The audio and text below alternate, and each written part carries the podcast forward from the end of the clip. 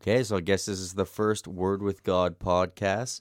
I'm Kerry Petker. I'm here with Pastor Stan Starkey. How you doing, Stan? I'm doing pretty good, Kerry. And you? Uh, I'm good. I'm a little. T- I think feel like we should have had a coffee beforehand or something, or had one with us.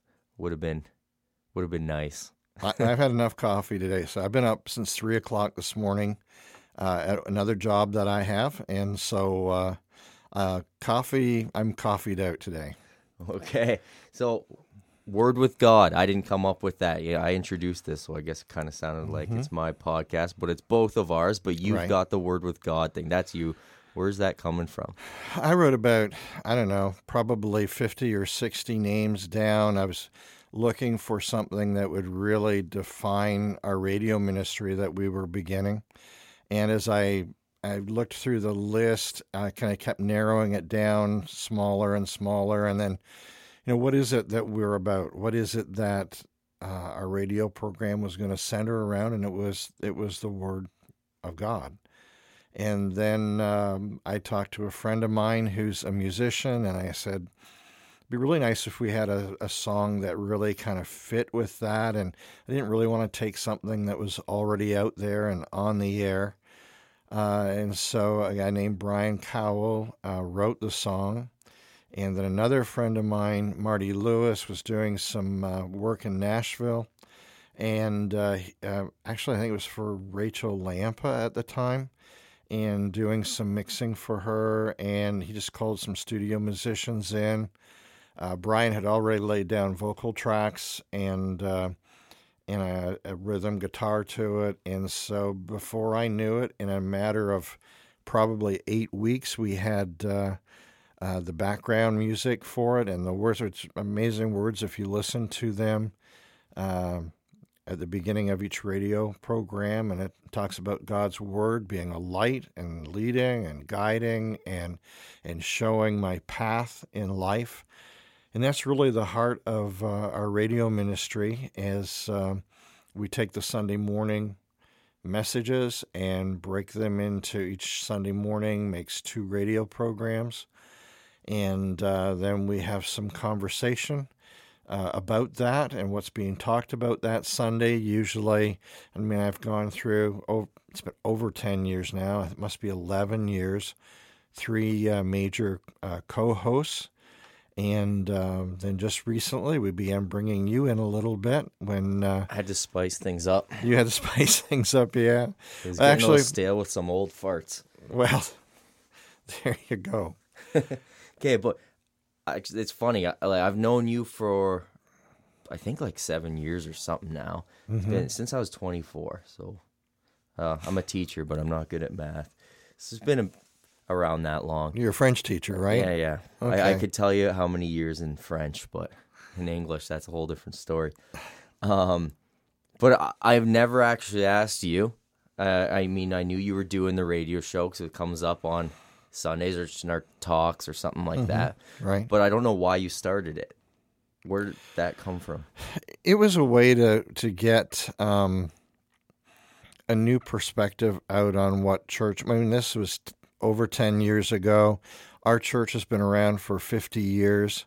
At that point, uh, maybe even a little bit longer than. I guess it was longer than fifty years, probably fifty-seven years at that point. And uh, I thought if if we could grab uh, some of those who people had been in church but had left church, maybe they were in church as children or teenagers and had had left the maybe not even left the faith, but had kind of given up on church. That um, God's word could be presented in such a way that was both impactful and applicable to life. That it, God's word has something to say something to say about how we live, something to say about how to live life well, and um, and so that was kind of a new venture uh, for our church. And over the years, we've had quite a few people come to our church through that radio ministry, and really is just a um, just another arm of the church, another arm of, of the ministry at Evangel. And we've seen people respond to that and enter in and and really most of those people were not going to church at the time. It's amazing how many people listen to Christian radio that are not connected to a church any longer.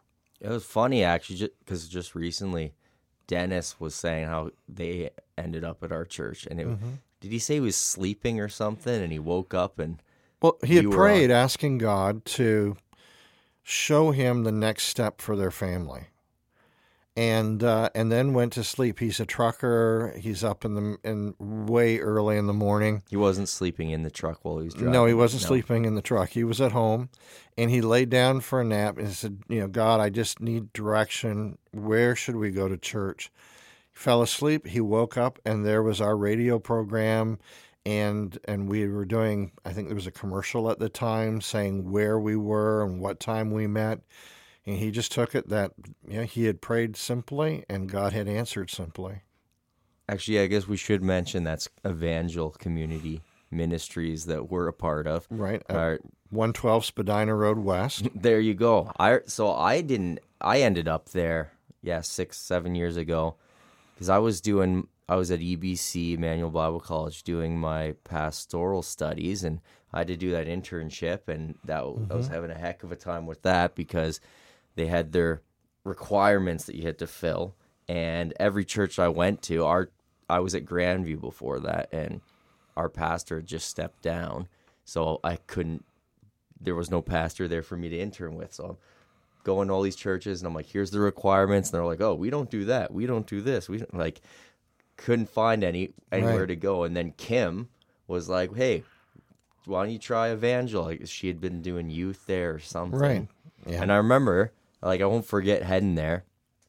I I can't remember if I came for a Sunday first or if I came and met you, but I went down to the church house and talked to you, sort of shared my story, and you sat there petting the dog Yeah. the whole time, or more like I don't know, trying to pin him down or something. You, you had Yeah. you had your you had your arm around him and uh, started telling me your story, and I remember thinking like, oh, this is a little church in a part of town I'm not from, or you know, it's a bit of a drive to get here. And the other church that I was looking at, WMB, uh, they were much closer to me and would have more girls at it. So I thought, And as a young man who's not married, that that's where your mind went. yeah. And Okay. what I remember is you're sitting there telling me kind of like your story. I was like getting this feeling and like, oh, come on. Like, do I really have to go here? like, I'm like, you know, stay. You seem cool and all that, but I'm like, the ladies are at the other church and it's closer to home and all, all those great reasons. And I, I just felt this feeling. I've I don't have this happen much for me, mm-hmm. but one it's one of the times in my life I can point to where I had this sense that I would be disobeying God somehow if I went to another church, and I don't. I still don't know what reason that would be, but that's why I just have this memory of sitting in that church basement having that talk with you. Yeah, yeah. I remember that talk too. Like ours is, is one of the few churches that have a guard dog. um, actually, if you feed him, he he will do nothing to you and would let you steal anything on site, probably. And uh, most most labs are like that. They're loyal to the last person that fed fed them. But I remember that meeting too, and, and and at the time you seemed kind of disjointed, not sure where you wanted to go or where you wanted to be, and and uh, you know I'm kind of thinking I don't know, I don't know if this guy's going to work out. I'm not sure if he's interested at all, or and actually I was a bit surprised when you said that you would do the internship. Um, that kind of uh, took I'd say took me back, but I just I was oh well that's that's was kind of a pleasant surprise actually that uh, uh, Why was that?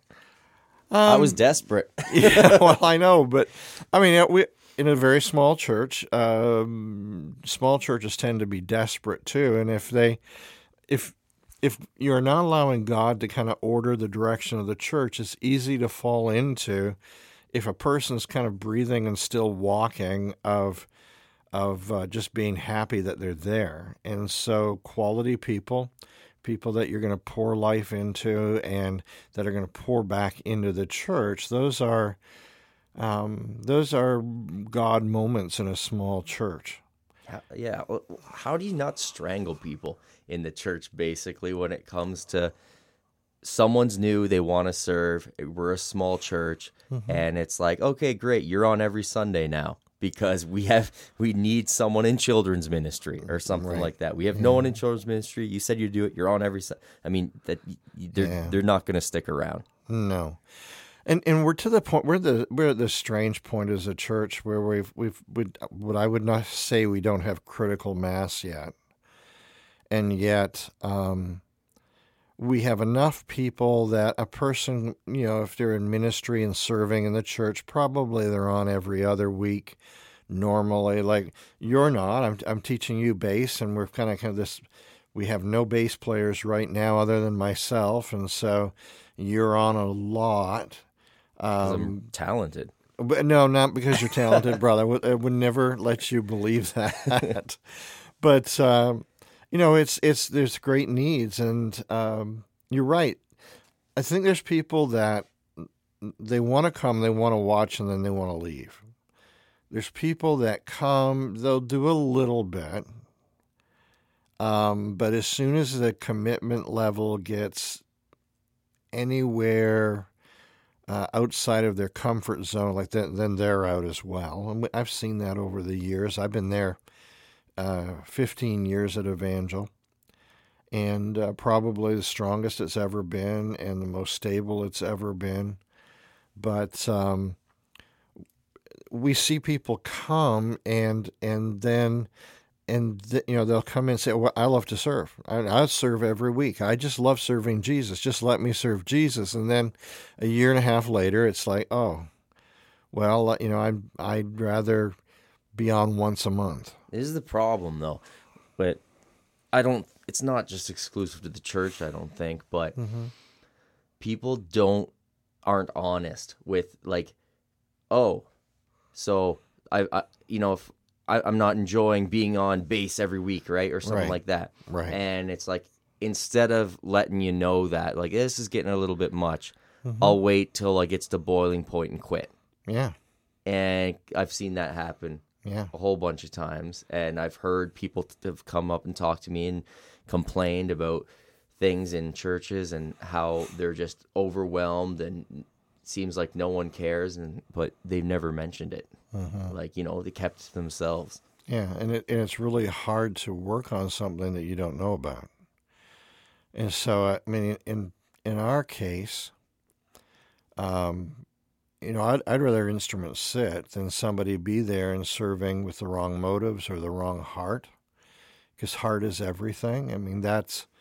Um, I think Bill Hybels used to talk about character, chemistry, and comp. He put competence last.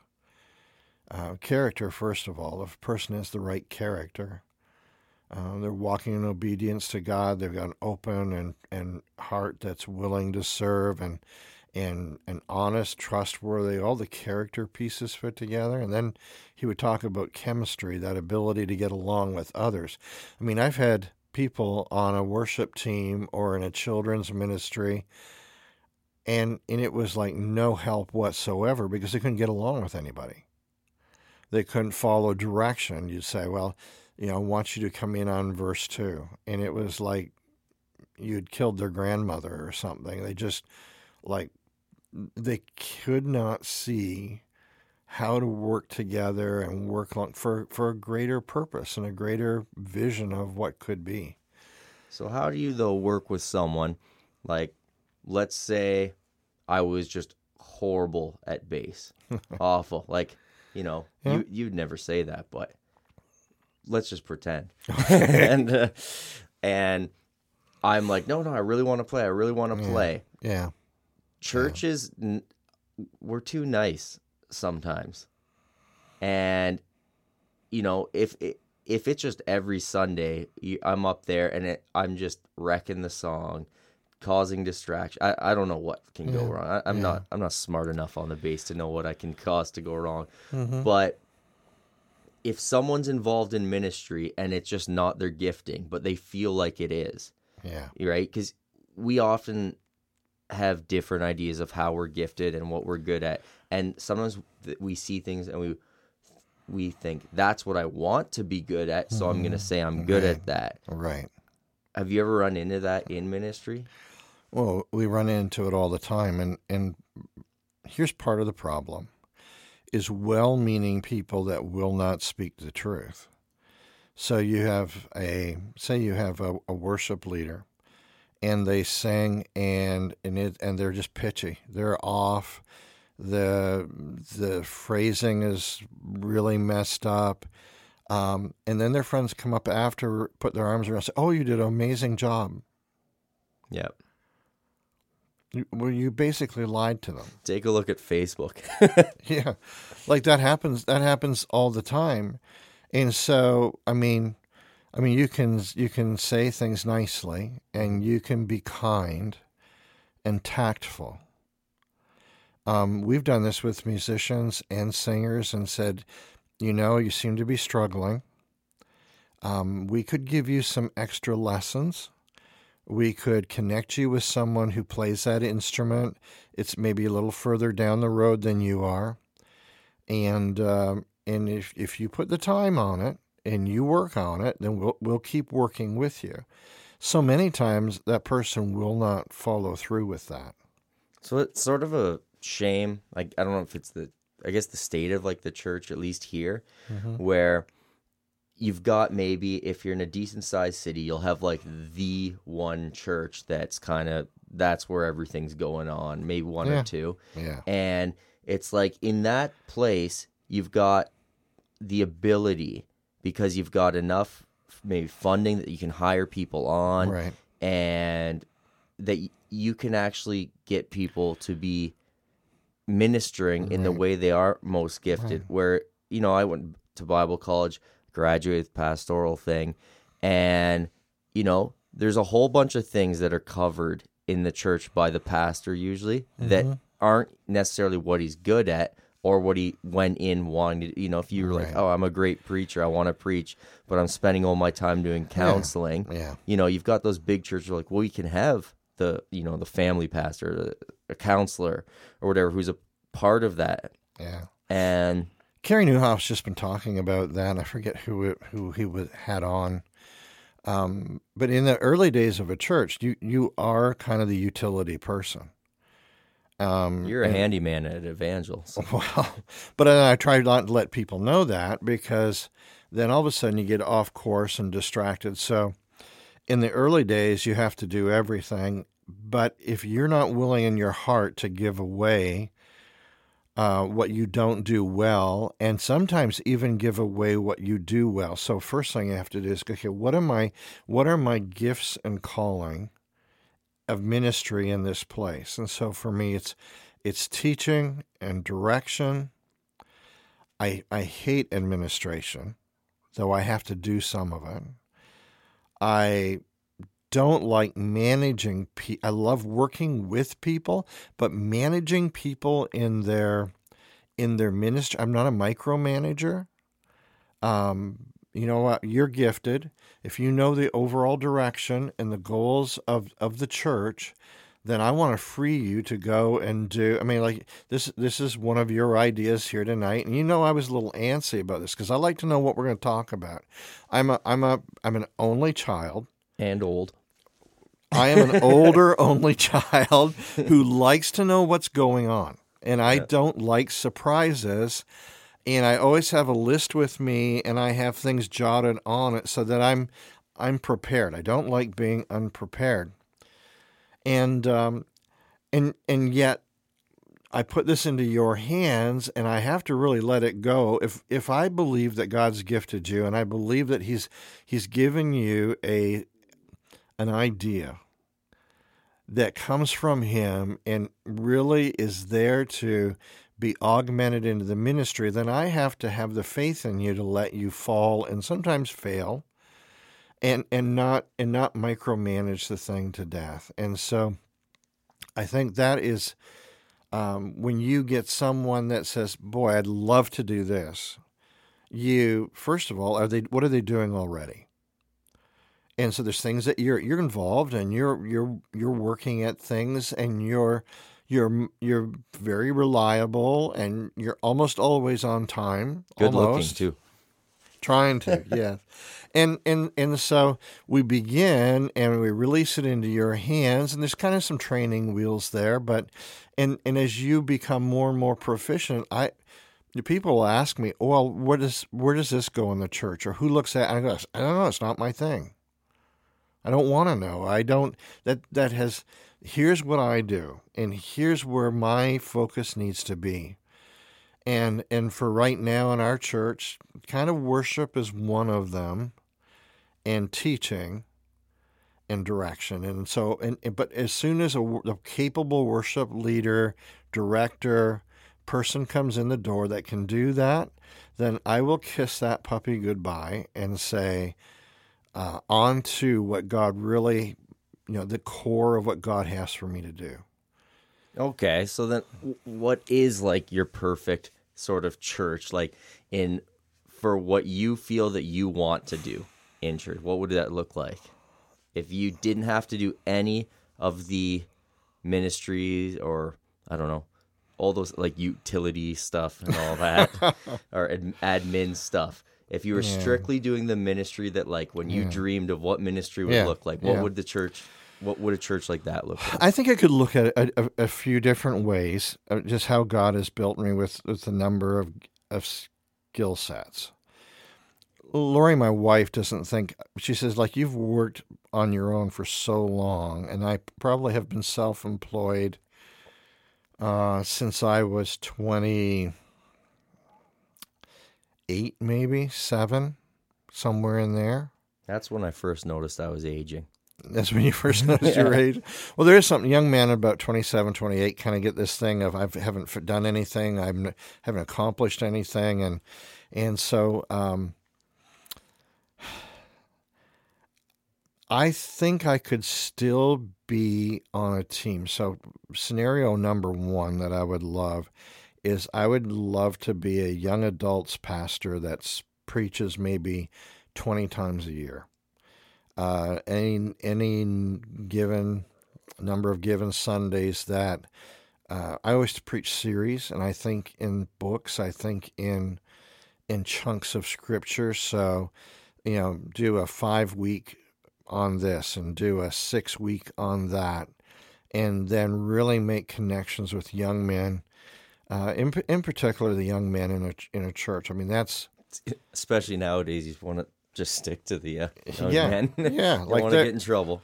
Well, no, and and that's that's really part of my philosophy of ministry. So if I if I've got dad's heart, if I've got the the husband's heart, um, then then the gateway through to his wife, his daughters, his children, it's it's through him. Mm. If I strengthen him, then he gets to be the dad he should be. He gets to be the husband he should be, the the man of God in his home. If I'm building and pouring into him, um, and and especially uh, young marriages, um, a real heart for young married couples and and uh, getting them off to a good foot. Um, okay, I think wait. I think that would be amazing. So, right there, right. what are young men, young newly married men, doing wrong? Oh man, this is varied. As I mean, it,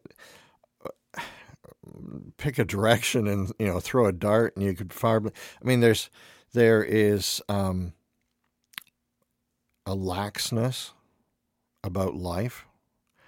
There is a a cold heart towards their wife and their wife's emotions and and they spend more time with their buddies and at work and their place like young men today and it's always been a little bit this way but i really noticed that that leisure and play seem to occupy so much of young a young man's life there's so many more things available to us yeah. like you know eh, grade A entertainment is now in the house all the time. Right. Whereas it, it seems to me yeah. in the past, mm-hmm. grade A entertainment was going out and playing yeah. sports well, or grade something. A entertainment for me was whatever work my dad gave me to do or my grandpa on the farm. Like that was just, I mean, my grandfather had this thing that keep a young man so tired he can barely walk and, and he'll stay out of trouble. So that was kind of how I grew up. But Well, we get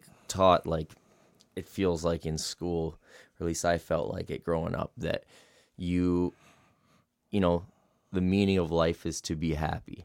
So do what makes you oh happy. man, I, I mean that that one just makes me so nauseous. I want to gag. I mean, it- I don't care if my children are happy. What I want them to be is to be men and women of character that love God, love their families, are willing to sacrifice, and willing to be walk in obedience even when it hurts. hmm There's where I want to go with my family. What this saccharine sweet thing of of just I just want my children to be. I, I- really. You want your child to be a happy serial killer? You want your child to be yeah, like I want your you want your child to be a, a happy adulterer.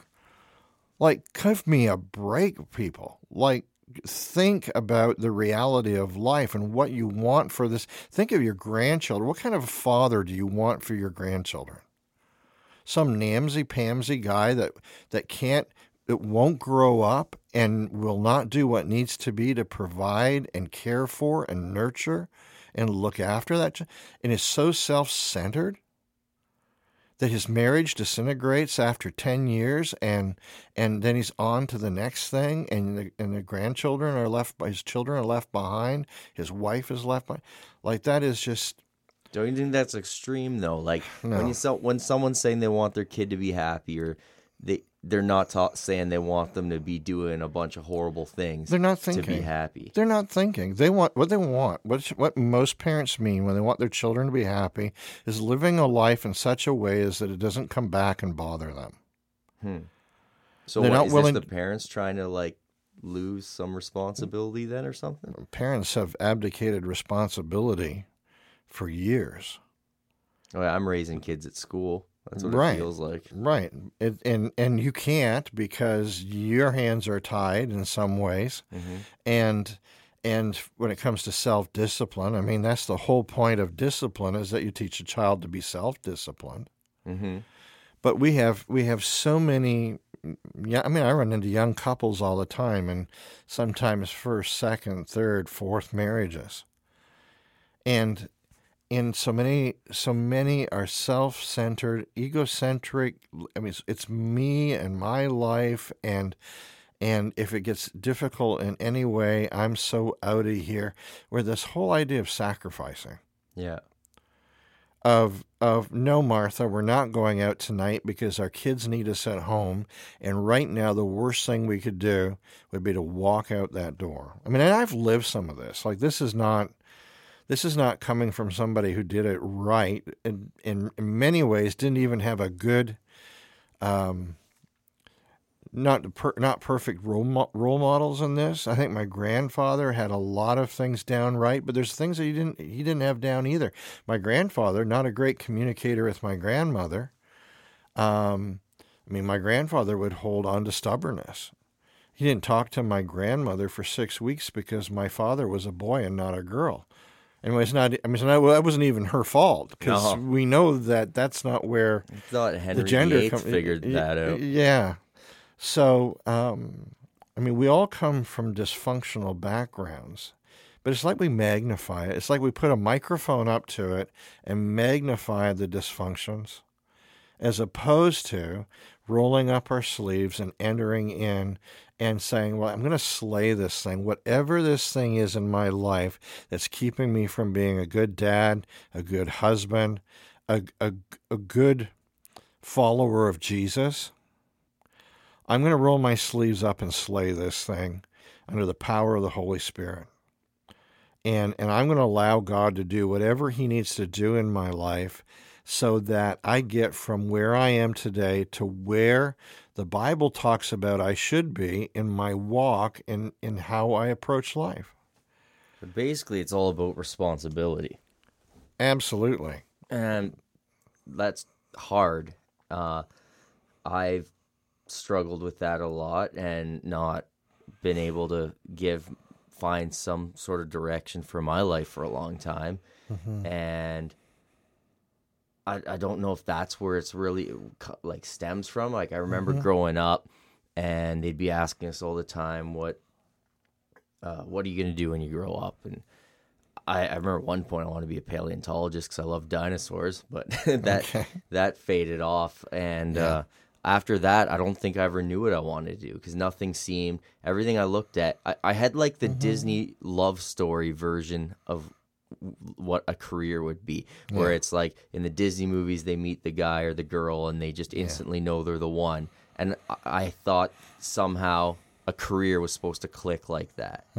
Um, I've talked to some people who said they have. They've always known, but I don't know. For me, I got to the point where I just had to do something, and it was uh, like a, bef- until I did. It's like making the decision brought me so much freedom, and I narrowed my choice down so much, and saying I'm only going to pursue this one thing now. Right. Yet somehow I was so much. I, I don't want to say happy because you don't like that, but but I felt so much more like a, you know the burn on. uh, Like there was just too many choices before. Yeah. It, it, it's all right to have joy in something, but when I make happiness my center, and it's all about happiness, that's that's where I think we get off track. For me, it wasn't like I knew I, I, I never had a problem. What do I want to do? It was the perseverance to walk through the difficult part of that and get to the other side. I mean, there's there's some things there's something that you have to do in every career or every great undertaking that you there's a part of it you're not going to like. There's a part of it's difficult. You want to play an instrument well. You have the law of 10,000 hours that it takes 10,000 hours of of an intense work and study to master something. And so I found that I was here I was at 35 and and I was a jack of all trades and master of none. I've been a, a baker, a motorcycle mechanic. I've assembled uh, machinery for International Harvester. Uh, I ran a pizza store. I ran uh, two appliance stores, a commercial refrigeration store. Um, had men on the road doing repairs. I have um, farmed. I've made maple syrup. I have, I mean, the list goes on of things. So, but persevering through to the level of, of the of excellence, that is where my, because I would lose interest. Mm-hmm. I couldn't be good enough fast enough. I would be, I would be good, but not excellent. to persevere through like the I guess that low period that for me like it's uh, the plateau because I always go back to with guitar. I've never made it past this certain plateau. I play, I play, I play, and then I get there, and then I stop playing for a year or Right. something like that. Yeah. And I mean, thankfully, my end goal isn't to be a famous musician. so Okay. you know that would cause a problem. Like it, you know, that's just a hobby. So Right. it, Right. but you let other things in life do that and I'll, maybe maybe i'm wrong maybe i should be pushing through that just out of um i don't know out of character or something like it would be good for me I remember I, I had um, almost finished um Bible college, and then I went into business. I was like three credits short, and uh, I had gone into business. I'd been in business for maybe six or seven years at the time. And uh, and a friend of mine uh, was one of the de- uh, Dina students, and he came to me and said, "Like, what? Why don't you finish this? Up? What? I mean, you only have three courses. Finish the three courses. If you've never go into ministry or pastor a church, at least you finished. You've got a, a, a grade. You can say a diploma on the wall, and you can say you've finished it. mm-hmm. And really, it was his challenge and in, in, in, a, in a godly, manly way, he kind of took me by the scruff of the neck and said, When are you going to finish something all the way? yeah And, uh, and that's where the turning point came. And, and it's amazing how God, when you when you submit in one area at one point in time, the next area of submission comes along. The next area of submission comes along, and and before I knew it, I began to to gain that self discipline. Which I mean, this is this is what we look at in nine and ten year old boys, right? Mm-hmm. And that's the area that if you don't gain self discipline and the ability to put off uh, short term pleasure for long term um, results, you're plagued the rest of your life. Stats say I think I think it's ten or eleven, maybe it's even twelve. But much after that, if that's not built in, if you're if their main male role model in your life hasn't gotten that through to you and been able to help you kind of dig down into that, that will that will carry on uh, on and on in your life. And and it took some men in my life, and at that point, it wasn't my dad. My dad was not a real. My dad's very quiet. If there's more than two people in a room, he wouldn't say a word. And and, and he wasn't one to speak truth into my life very often.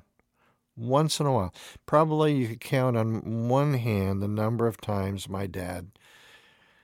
And so I didn't have Do you that. mean My- when, like speaking truth, like call outs? Yeah. Like he'd be like, hey, yeah. you're doing this wrong. Right. And and this is what you need to do and and here's here's what it is to follow through and my grandfather more so but then I you know I had my grandfather till I was probably 34 the last 10 years he ceased to be that man because age and and um inability to enter in in a strong way and so God began to put these other Christian men, and that's, I mean, I'd say if you're a Christian man and you've and God has worked in your life, then you need to share what God's done in your life with those around you. That He didn't do those things without purpose and intent. And so God used some men that we see in our church today that I bring in to, from time to time, guys like like Bill Coleman and and uh, this prof who's Jim Sianka and and some others, uh, Marvin Brubaker and others who came into my life at, at various points and and helped me make that decision and give me the wake up call and um, didn't allow me to back out. Mm-hmm. And that that you know, without those, then I would have never have, have achieved the things I did. And then I began to say, okay, I mean, I was always busy, always like ten things on the go. and- Nothing's changed. well, oh, it has really. I mean, if you if you think I'm busy now, um, you could multiply that by maybe four, and um, and so, you know, I'd say no, I can't do that. You know, it- one of the hardest things as a pastor, if you're a people person, and you love doing ministry to people, one of the hardest things, set your butt in a chair at the beginning of a week and not get out until that message is done Mm-hmm. because there i mean there's guys that love to study they're in the books and they could i mean they could live in a library and they would never give up Yeah. And then there's guys that like the They're library is anathema to them like just oh man i gotta sit down and write and so i i learned early early on as i began to be in ministry that you, you you sit your butt in the chair, get the work done. Nothing gets in the way of this. In fact, I had to, be, I had to become a planner. I was not a planner.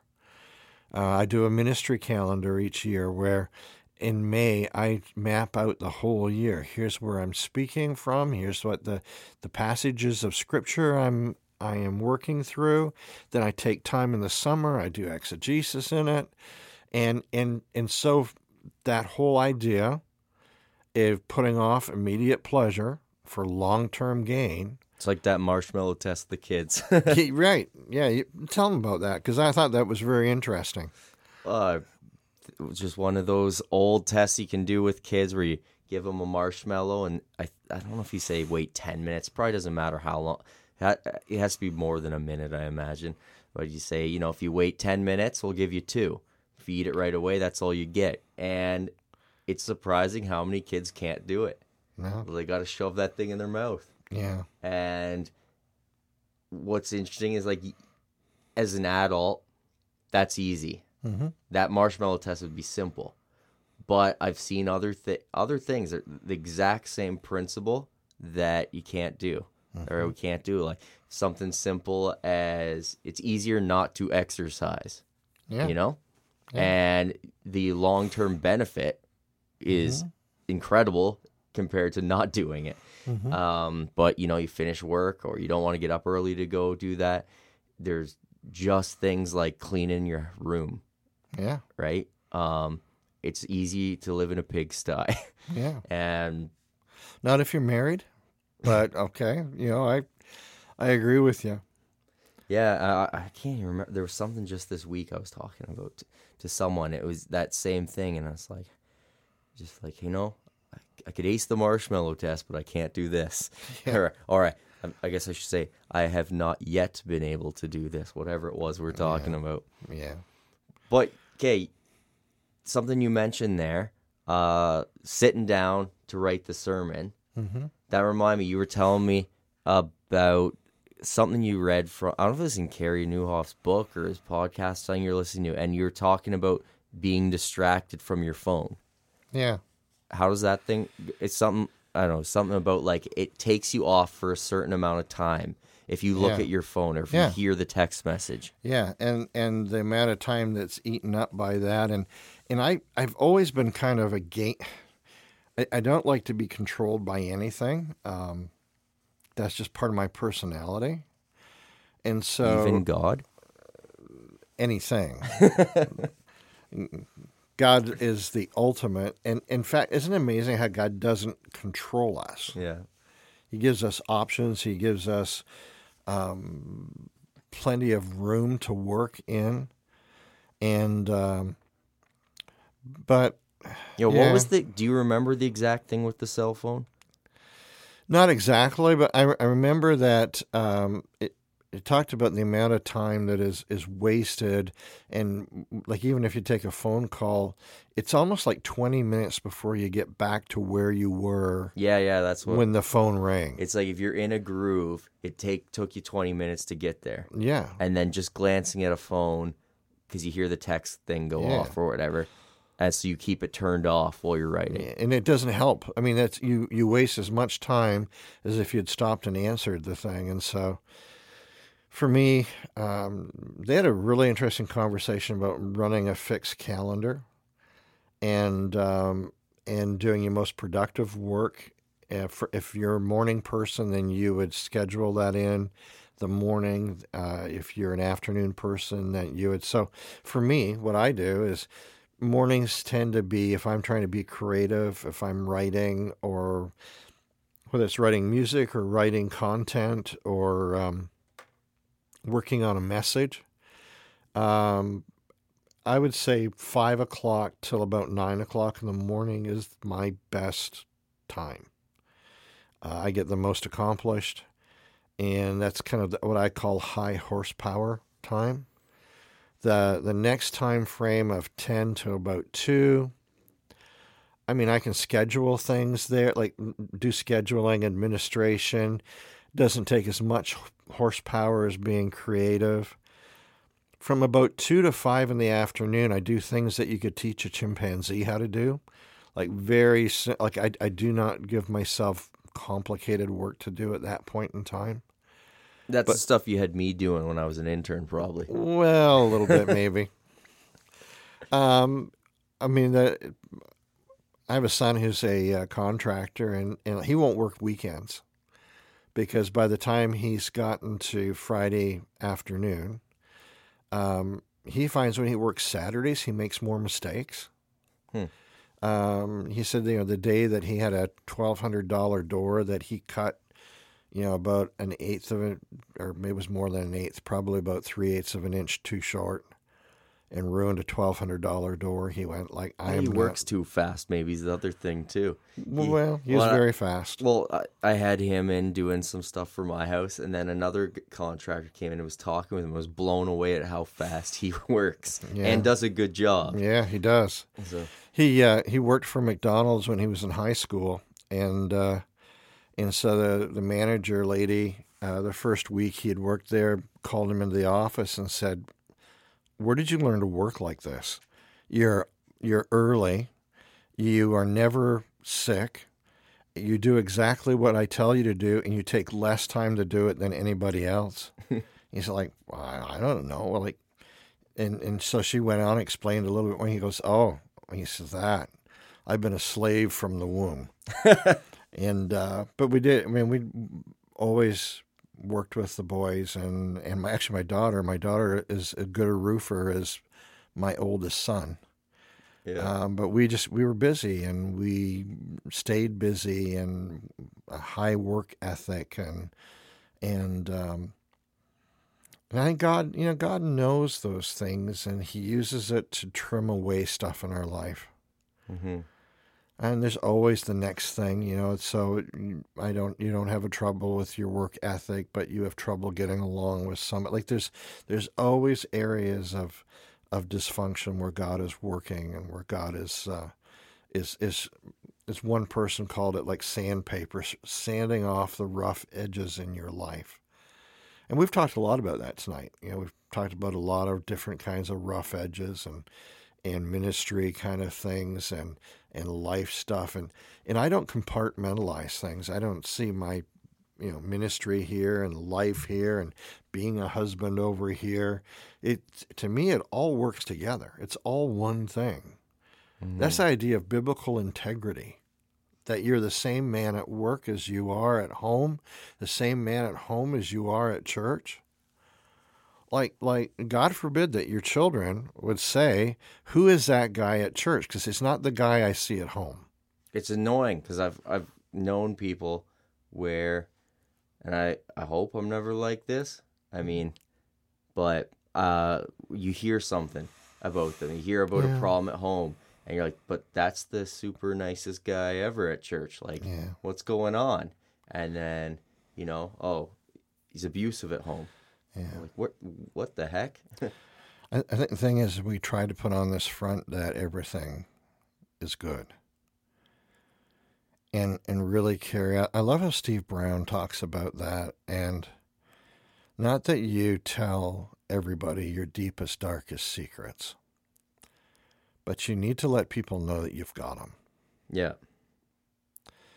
And not in a, I mean, one of my pet peeves is people that go, I know I'm not perfect, but well, you've told me right there that you pretty much think you're close to being perfect. Mm-hmm. And we are so far from perfect. We are so far from having it all together that um, that it, it would make me blush to say that kind of thing before before God who knows my heart and knows my foibles and my my weak points and in the areas of sin that are struggled with and you know I, I now here's some older folks and sometimes from the holiness kind of background and you know, God bless them, but it's like, no, I haven't sinned today, and I don't, you know, I, I haven't sinned for maybe this week. I don't think, and I, and I just, either my life is so different. Yeah, you're a bad guy. it, has got to. I mean, like I just either we don't have a perception of the insidiousness of sin and the pervasiveness of sin. Like when when we talk about total depravity, it's not that everything that I do is sinful. It's that sin has touched every area. It's touched my thinking. It's touched my my choices. It's touched how I operate in life. It's touched my heart and the things I desire and and and and lust after. And and so sin is just it's, it's like it's like I've been tattooed with this thing on every part. And and when I understand that, the pervasiveness of sin and the depth of sin, then I have to stop playing games with God, pretending that I've got it together, pretending that that somehow I'm this person that I'm not. And I mean, we all try to make ourselves look good. I, I get that. None of us want to go in front of a room of people and go, I, I just want to tell you all that I'm just the, the, the crappiest person that ever walked the earth. Like, nobody wants to do that. But what does it look like? Like, if I sitting here right now and I said, "Oh, actually, like, yeah, I've got things pretty under control. I haven't sinned in a week." What's going through your head? Exactly. Like how? Like if I haven't broken, let's say, just commandments kind of thing. Yeah, yeah, what? Yeah. I'm not outwardly sinning. What do you think would pa? What are the ways that you think sin is still manifesting itself in my life? My grandfather um, did a lot of concrete work. I, have got we've got home videos of, of me at five years old pitching gravel into a cement mixer. I put actually I put the two shovelfuls of sand. He put eight of gravel, and then I got to put in the two shovelfuls of Portland. And um, depending on the work we did, we had different size screens that we would run the sand through half inch, quarter inch, eighth inch. The person who says, Man, I've, you know, this has been a great week. I haven't sinned once this week. I think the filter that they're running life through is like a one inch sand screen. There's so much stuff flowing through. They can't perceive what it would be to have a one eighth inch screen, a filter in their life. And so there's so much sin that's happening that that we're not even aware of attitude, thought, omission, commission, all those different areas where sin touches my life, my thinking and, and what I think about my brother in law or my sister in law, or what I think about my mother in law or that person at work that I'm frustrated with because they're not pulling their end of the deal, and that person that cut me off that I would just hammer my hand. Like the idea of, of, of just hating a brother, of just hating someone, is equivalent to murder, to lust. Where does that lie? When I when I look at something, when I look at a person is a man looking at a woman, at what line does it actually become lust? And is there any gray area in there? And I'll find that if I've got a real tolerant sin filter, the gray area is about six feet wide. Mm-hmm. Where where God's sand screen on sin may be very much narrower than what I think it is. Mm-hmm. So that's what I think. And the overall paradigm, Kerry, is that is that what I hold when I hold my life up to the light, which is Jesus, that reveals an awful lot of what's going on inside of me. And if I hold my life up, and I, and it, it, it's interesting. I was at the Muffler Man today. I love dealing with the guys on the Muffler Man, and uh, and the guy pulled out my air filter, the car, and you couldn't even see, or the truck, you couldn't even see through it. It was you could put a light on the other side. It was so dense and so clogged up with crap that you couldn't get see light coming through that filter. Our lives are like that so many times. We think they're clean. We think they're we're sucking in enough air. It must be clean. Mm-hmm. But in reality, when we put it up to the light of God and His holiness, so God's holiness will will reset your sin meter. Yeah. And I'd say if you if you got a very poor filter on sin, you have a vor, very poor concept filter on the holiness of God. Because if you got God's holiness, mm-hmm. it would make this huge difference in your life. I've noticed that there's like the way you, I guess you're broaden your horizon of what sin is kind of thing. Mm-hmm. Uh, it seems like when you're starting out, you've got your Ten Commandments or something like that, and you're like, okay, that's what sin is. And as you grow, you start seeing how much more complex things are mm-hmm. and how things that you once thought weren't a problem in your life actually are a problem. And um, like, where are you at now? I guess compared to compared to like 20 years ago, 30. Like, you know, if you held yourself up to that light. Man. Steve Brown uses an analogy of a person who's just really upset with him and angry with him. And he was talking about, um, uh, I won't go into the whole thing, but you know, Spoilers. the person said, "You are you are arrogant and you are are mean spirited and you are angry." And and Steve Brown said to him, "Bingo."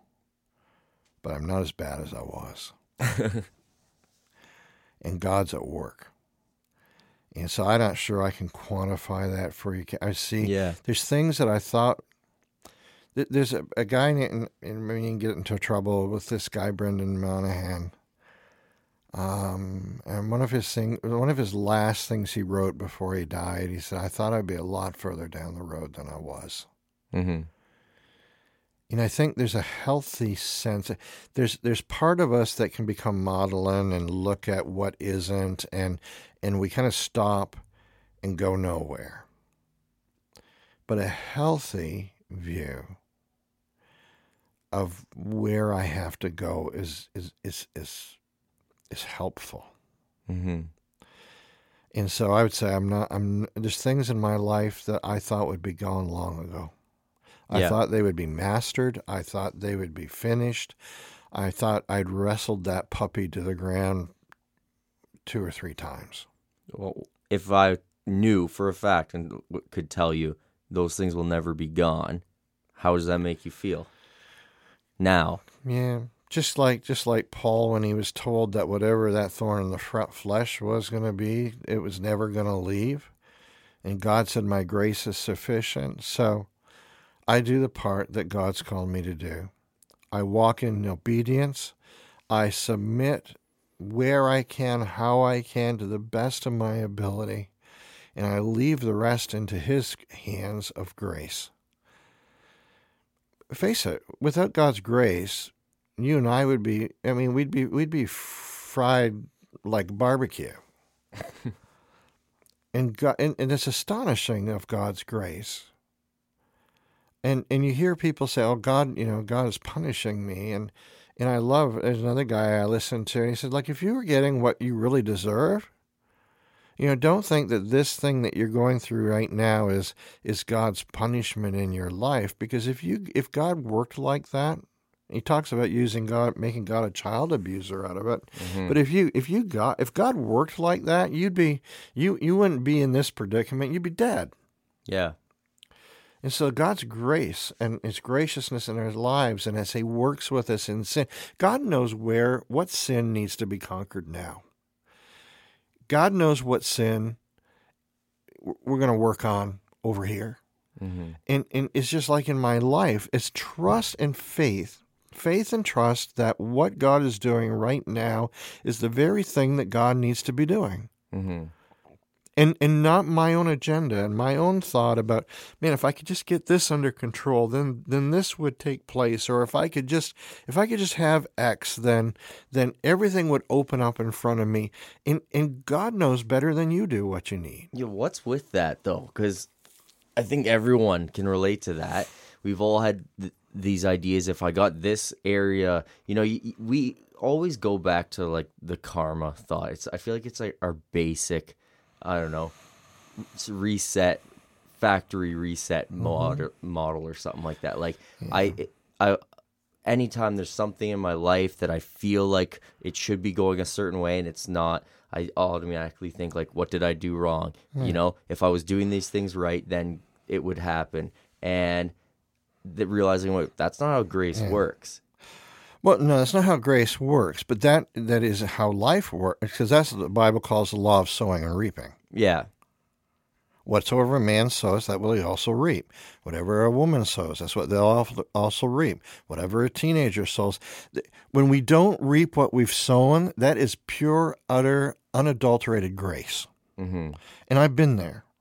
but I, we, you don't think that I want, uh, I don't know, a promotion at work, right? So I want a promotion at work, and I can't get them, by the way, with teaching. It's like just a strict grid thing. But if I did, if I could, Yeah. and then I don't get one, and I think, oh, it's because I did that one sin that I can't get out of my life. You know, you don't actually think that's how it like because to me that's sort of that karma thing where it's like you know I, I had too many bad points stacked for The, the probability is is that God knows if you got that promotion right now, that would be the worst thing in your life for you and what he's trying to do in your life. The sharp edges he's taking off. I mean, Jesus said God is a good father, and if we being evil men and women comparatively to God, know how to give good gifts to our children. And, and I always try to give good gifts to our, kids. Whenever you when you turn 16, you got a car. It wasn't much of a car. It ran and it stopped well. Always made sure it had good brakes. And and if you bought the parts, I fixed the car. But if we know how to give good gifts, certainly God knows how to give good gifts in our life too. And so the thing that we think is not a gift. So I want the gift of a promotion and God goes, "Son, that is the worst gift you could receive right now. I'm going to give you a gift, and that gift is called perseverance. That gift is called learning tenacity. That gift is called learning to live with disappointment. Um, it's, it's not a Christian movie, but there's the, um, it's called The Gift, I think. Mm-hmm. The Ultimate Gift.